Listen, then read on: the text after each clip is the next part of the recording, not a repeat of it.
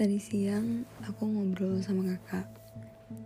Kata kakak, takdir dan pilihan itu adalah dua hal yang berbeda. Tadi sih ngobrolnya, tadi sih ngobrolan itu karena kita lagi ngomongin soal corona ini. Jadi kalau dikaitin sama corona ini, tadi kakak bilang, hmm, kalau misalkan kita udah ngikutin imbauan pemerintah untuk diem di rumah, untuk selalu jaga kebersihan, dan kalau misalkan keluar pun bener-bener urgent banget, nggak bisa nggak keluar gitu. Tapi keluar juga kita udah pakai masker, udah cuci tangan dulu, bawa hand sanitizer kemana-mana, menghindari kontak fisik dan keramaian. Tapi amit-amit terus kena corona, itu namanya takdir.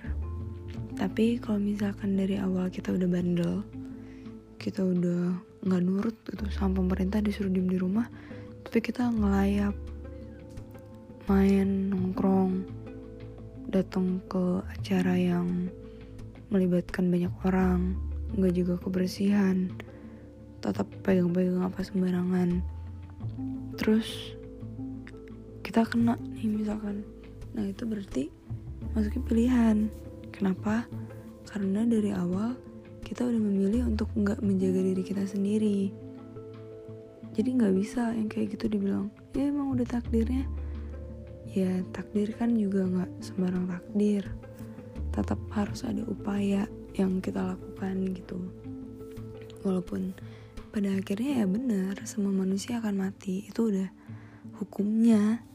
Gak akan ada manusia yang gak bakal mati gitu. Tapi kan ya gimana ya, namanya kita hidup kan gak bisa takdir-takdir doang gitu loh. Kita mau sesuatu juga harus diupayakan. Kayak misalkan sesederhana, gak sederhana sih ini jurumit, tapi yang agak gampang gitu contohnya. Kayak misalkan kita mau dapat kerja, kan kita gak bisa nunggu takdir doang. Kayak tiba-tiba boom dapat kerja, enggak dong. Kan kita harus masukin lamaran, harus ikutin prosedur, harus lulus interview, ini itu ini itu ini itu sampai akhirnya kita dapat kerjaan. Jadi nah kalau misalkan kita udah usaha, nanti di akhirnya kita dapat atau enggak itu baru takdir. Tapi kalau dari awal kita nggak usaha, terus pengen dapat kerja tapi kerjanya cuma layeh-layeh, nggak buka, nggak cari-cari lowongan, nggak belajar, nggak usaha ini itu ini itu, itu mah nggak bisa nyalain takdir atau kalau kayak gitu. Itu sih tadi kata kakakku. Hmm, sebenarnya tadi kayak pengen pendek aja sih, pengen ngomongin ngaitin sama corona, tapi dipikir-pikir mungkin kita juga sering salah kaprah kali ya. Kita su- suka bilang, ya takdirnya emang begini, takdirnya emang begitu, tapi kita lupa bahwa sebelum kita mencapai si titik takdir yang ada di ujung itu, ada usaha dan upaya yang harus kita lakukan, yang mungkin bisa merubah hasil akhir. Yang kita sebut takdir itu kan kayak hasil akhir gitu kan. Sama kayak kalau misalkan kita udah kita mau ujian, kalau secara logika sebelum ujian kan kita harusnya belajar ya. Tapi kalau misalkan kita nggak belajar terus cuma bilang ya takdirnya kalau lulus mah lulus, kalau nggak lulus ya udah nggak lulus, tolong dong jangan kayak gitu. Jadinya rewel ya gue. Nggak sih, udah sebenarnya ini rekaman suara pertama, cuma mau ngomongin ini doang karena sekarang covid sembilan belas ini makin menyebar luas. Kita semua tahu angka kematiannya meningkat seiring dengan banyaknya, makin semakin banyaknya pasien yang positif. Aku harap kita semua bisa saling jaga diri lah, bisa jaga diri sendiri, kemudian jaga orang lain juga. Kita hormati para tenaga kesehatan yang udah kerja keras di rumah sakit, puskesmas dan lain-lain. Mereka juga kan sampai bikin campaign I stay at work, so you stay at home kayak gitu. Jadi nurut aja yuk, karena karena kita bisa apa lagi sih gitu. Ini tuh kayak hal terkecil yang bisa kita lakukan. Kalau misalkan emang dikasih buat diem di rumah, ya udah ya nurut aja diem di rumah, belajar di rumah, kerja di rumah, ibadah di rumah. Walaupun aku juga tahu nggak semua pekerjaan bisa dilakukan di rumah, masih banyak teman-teman kita yang tetap harus kerja di kantor, nggak bisa dapat kebijakan working from home. Ya, untuk kita yang dapat kebijakan itu dipakailah sebaik dipakai sebaik-baiknya. Nurut di rumah, ya, jangan bandel.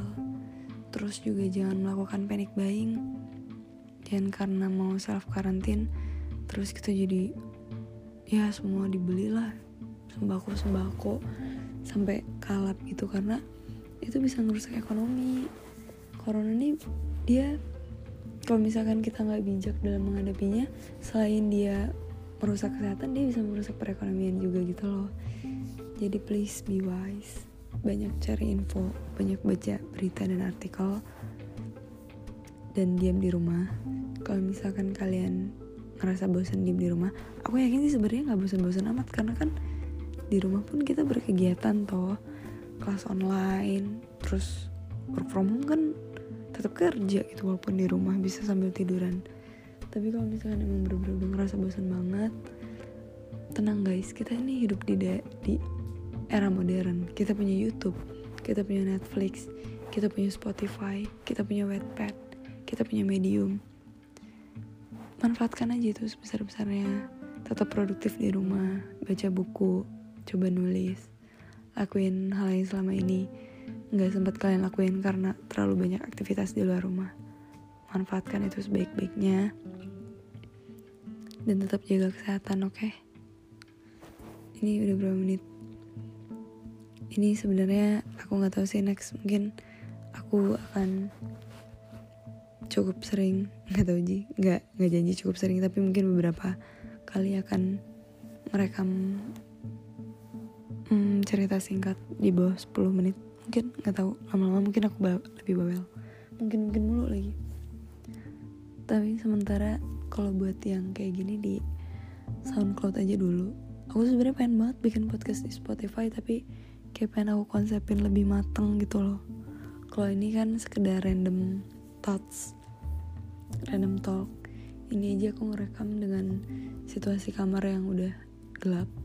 Aku udah matiin lampu, tapi aku masih buka Anchor dan masih apa nih namanya, masih ya gini deh, nggak tahu bukan mau ngomong apa, tapi apa kayak gitu.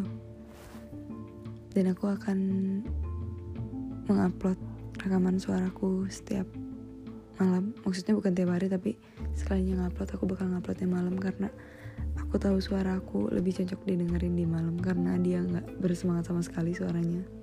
Suaraku maksudnya kok dia sih? Ya karena suaraku gak bersemangat sama sekali. Oh iya, karena ini podcast pertama Cie, podcast pertama karena ini rekaman suara pertama, aku mau mengucapkan terima kasih banyak untuk teman-teman yang sudah mendukung dan bilang kalau suaraku enak didengar. Guys, aku sebenarnya gak pede sama suara aku. Dulu tuh aku sering dibilang kayak om-om, makanya aku suka, ah, shit, aku pengen operasi pita suara. Tapi terima kasih atas apresiasinya. Aku bakal embrace suara aku. Ini ngomong apa ya aku tuh? Gitu deh, semoga kakakku gak mendengar suara aku dari kamar sebelah, karena aku malas diceng-cengin. Dan ini udah mau jam dua belas, dua menit lagi. Selamat istirahat. Besok udah hari Jumat. Dadah.